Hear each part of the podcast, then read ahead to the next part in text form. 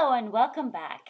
Today is uh, February 14th, 2021, and the topic of this episode is Your Health is in Your Hands.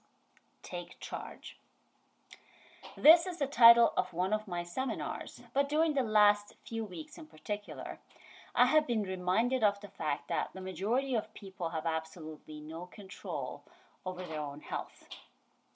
I will present a few cases confidentially, of course, to elaborate on this. Case number one An active, healthy young woman in her early 30s reached out to me with severe abdominal pain and discomfort. The pain ranged from minor stomach ache to unbearable pain that she described as, quote, wanting to cut out my own stomach with a knife because that seemed less painful. End quote. There seems to be no clear single trigger, food or otherwise. She has a good life, happily married with children, a good career, and financially comfortable, exercises regularly, and is generally seemingly healthy. I have to mention that I have not really met this woman in person. Much like many other clients that I have, our interactions have been online, on Facebook, or on the phone. I rule out stress as one major trigger. She has no unusual above average stress in her life. I rule out toxic behavior. She exercises regularly. She's not overweight. She doesn't drink regularly, nor does she smoke or ever has. So we go through the history of this mysterious illness. I learned that she had food poisoning a couple of years ago. Aha! I think uh, this may be the first piece of the puzzle. After talking to her for about 30 minutes, during which time she told me that she has seen many doctors, specialists, who have run many tests, exams, and everything in between, and no one can figure out what's going on. Okay, I'm not quite surprised by this. I see many patients and clients who have unsolved mysteries, and their last attempt at resolving the issue is me. I have to mention oftentimes people send me labs that they or their doctors think are completely irrelevant, but their doctors did not mention anything about the labs or express any concerns, but many times I find signs, issues, and answers in those so called irrelevant labs. Sometimes I look at labs as far back as 10 years and bring up an issue that the patient was never made aware of back then, only to realize that the issue 10 years ago, if addressed, would have prevented a serious health issue now and would have prevented them from taking a prescription medication now or have unnecessary surgery. This is the absolute truth. So, the young woman in this case tells me that she stopped eating meat after that food poisoning episode. But her issues have not only not improved, but gotten worse. I asked the obvious question why stop eating meat? She was not 100% sure. But I think that food poisoning turned her off, and then she stopped eating all meat altogether. She said only once in a while she really craves it so much and she has something with meat in it. But she figured that from what she hears all over the place, the, a plant based diet, a vegetarian diet, might be healthier, so the problem might be eating meat. So, after our initial phone call, she decides to start her journey with me, and I'm happy about this. She started with completing her baseline health questionnaire for me, as everyone does. The first thing that got my attention was wow, there were lots of cancer as well as other health issues in her family. Hmm. I'm wondering if any doctor ever looked at this. Irrelevant? Hmm, I don't think so. She shared all her tests and medical records, labs, and everything the doctors had tested in the past two years with me. And as many of my clients do, I started going through all tests, labs, reports, x rays, and more. I have to say, this young woman had done a lot. And there was lots of information, much more than the average person. She was clearly in pain and very determined to resolve this issue and get her life back. I was delighted to see lots of diagnostic tests done, and there was an abundance of data for me to study. This, I admit, is the most fun part of my job. As I was going through some of these tests, this was my reaction if you were nearby. Oh my gosh. Wow. Oh my gosh. Are you serious? This is bad. But this is good too because I can see where the problems are. Wow, this poor girl. I think I found the issues. I can help this woman. There were so many signs there that led me to the path to a cure, if you will. I'm very pleased to feel that I see the problems and I can help her. But I'm very frustrated at the same time because someone should have seen this and someone should have been able to resolve this issue a long ago. They could have prevented her from all this pain and she could have had a normal, healthy life at least a year ago. The first thing I told her was that she needs to start eating meat, and that is not the cause of the problem. But clearly, I listed my criteria for healthy animal protein. She started right away before I even began making her plan. I have to say that she has not yet had her first official consult with me, but she has already started incorporating some things while she waits for her appointment with me. I cannot wait to get her started next week and help her get her life back. Case number two. A generally active, semi retired carpenter in his 80s is told for the first time that his cholesterol is high now and he needs to take medication to lower his cholesterol. He very casually shares this with me on the phone. I ask if he has gotten his prescription and started taking them, to which he answers, Not yet. I know that he does not really want to take medications, but he thinks that this is the only way to lower his risk.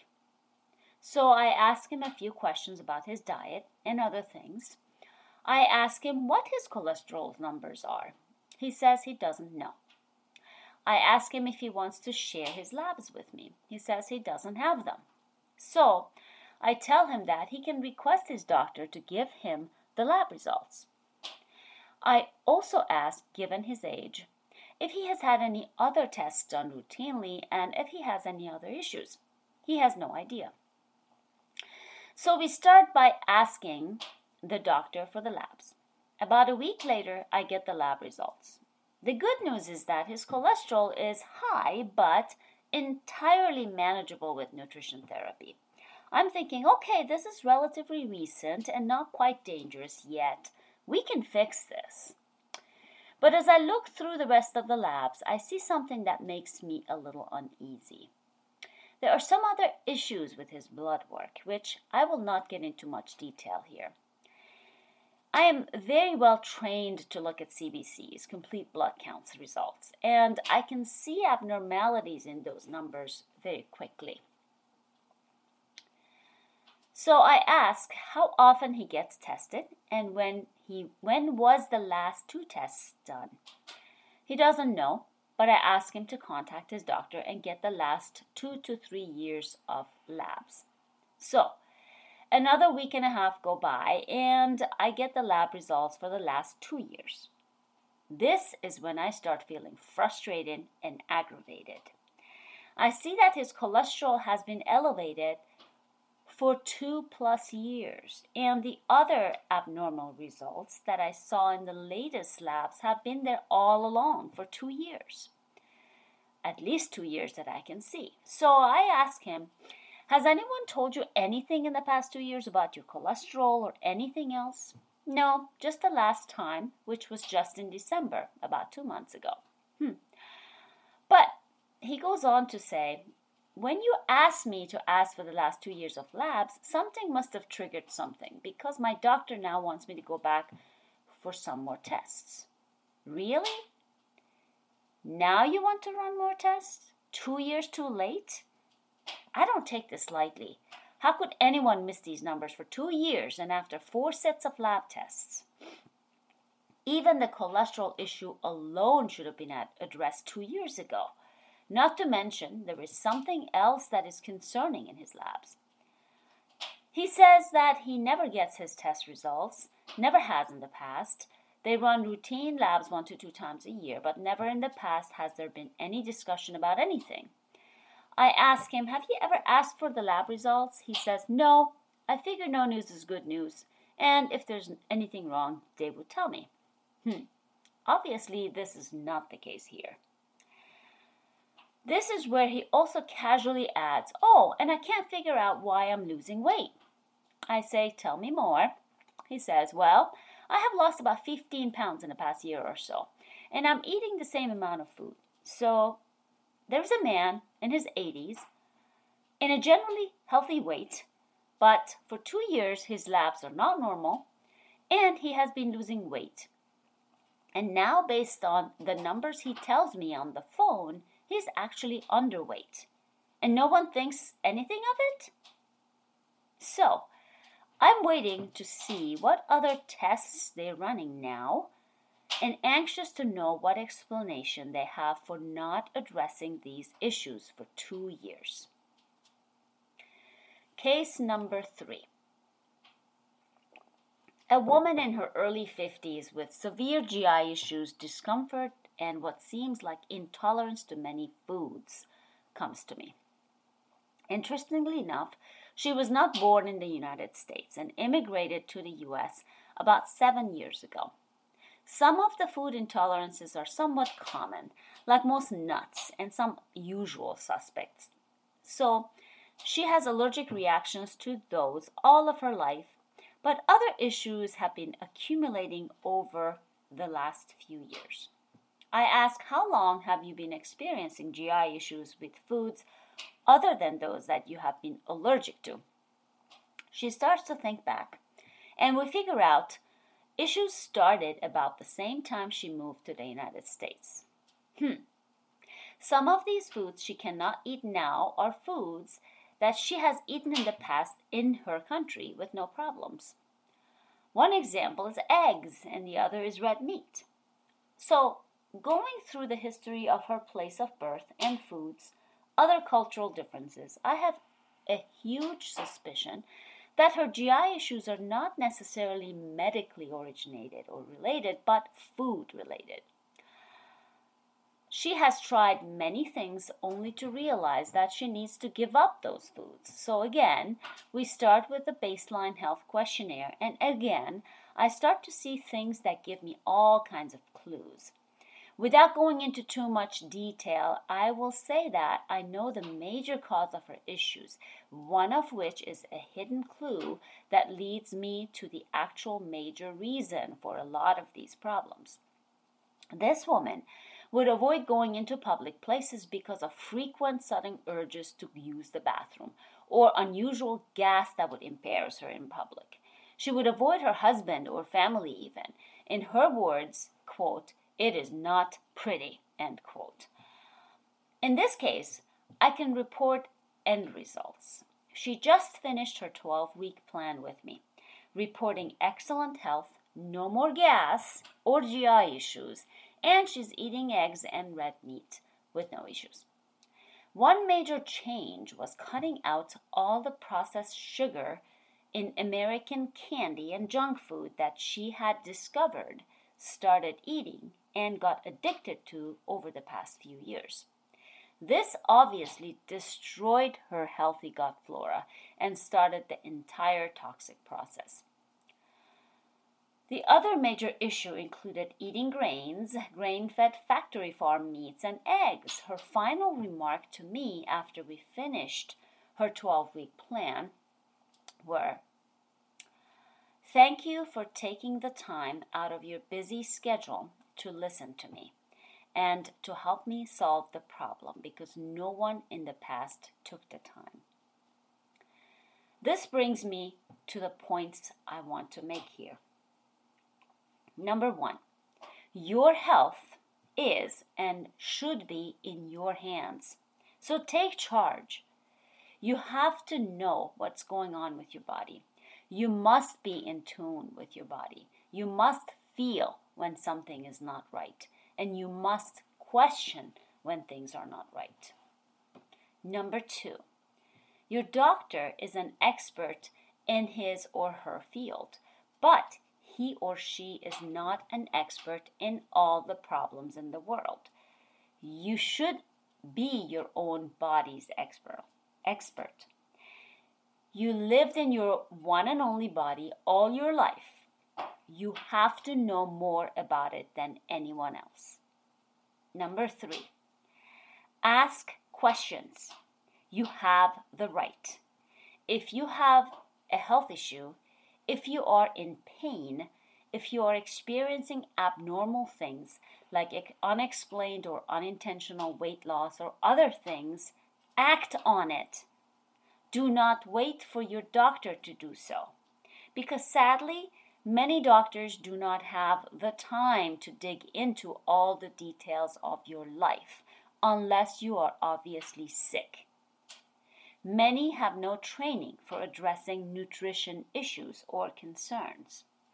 Some of them who think they do know about nutrition are very misinformed.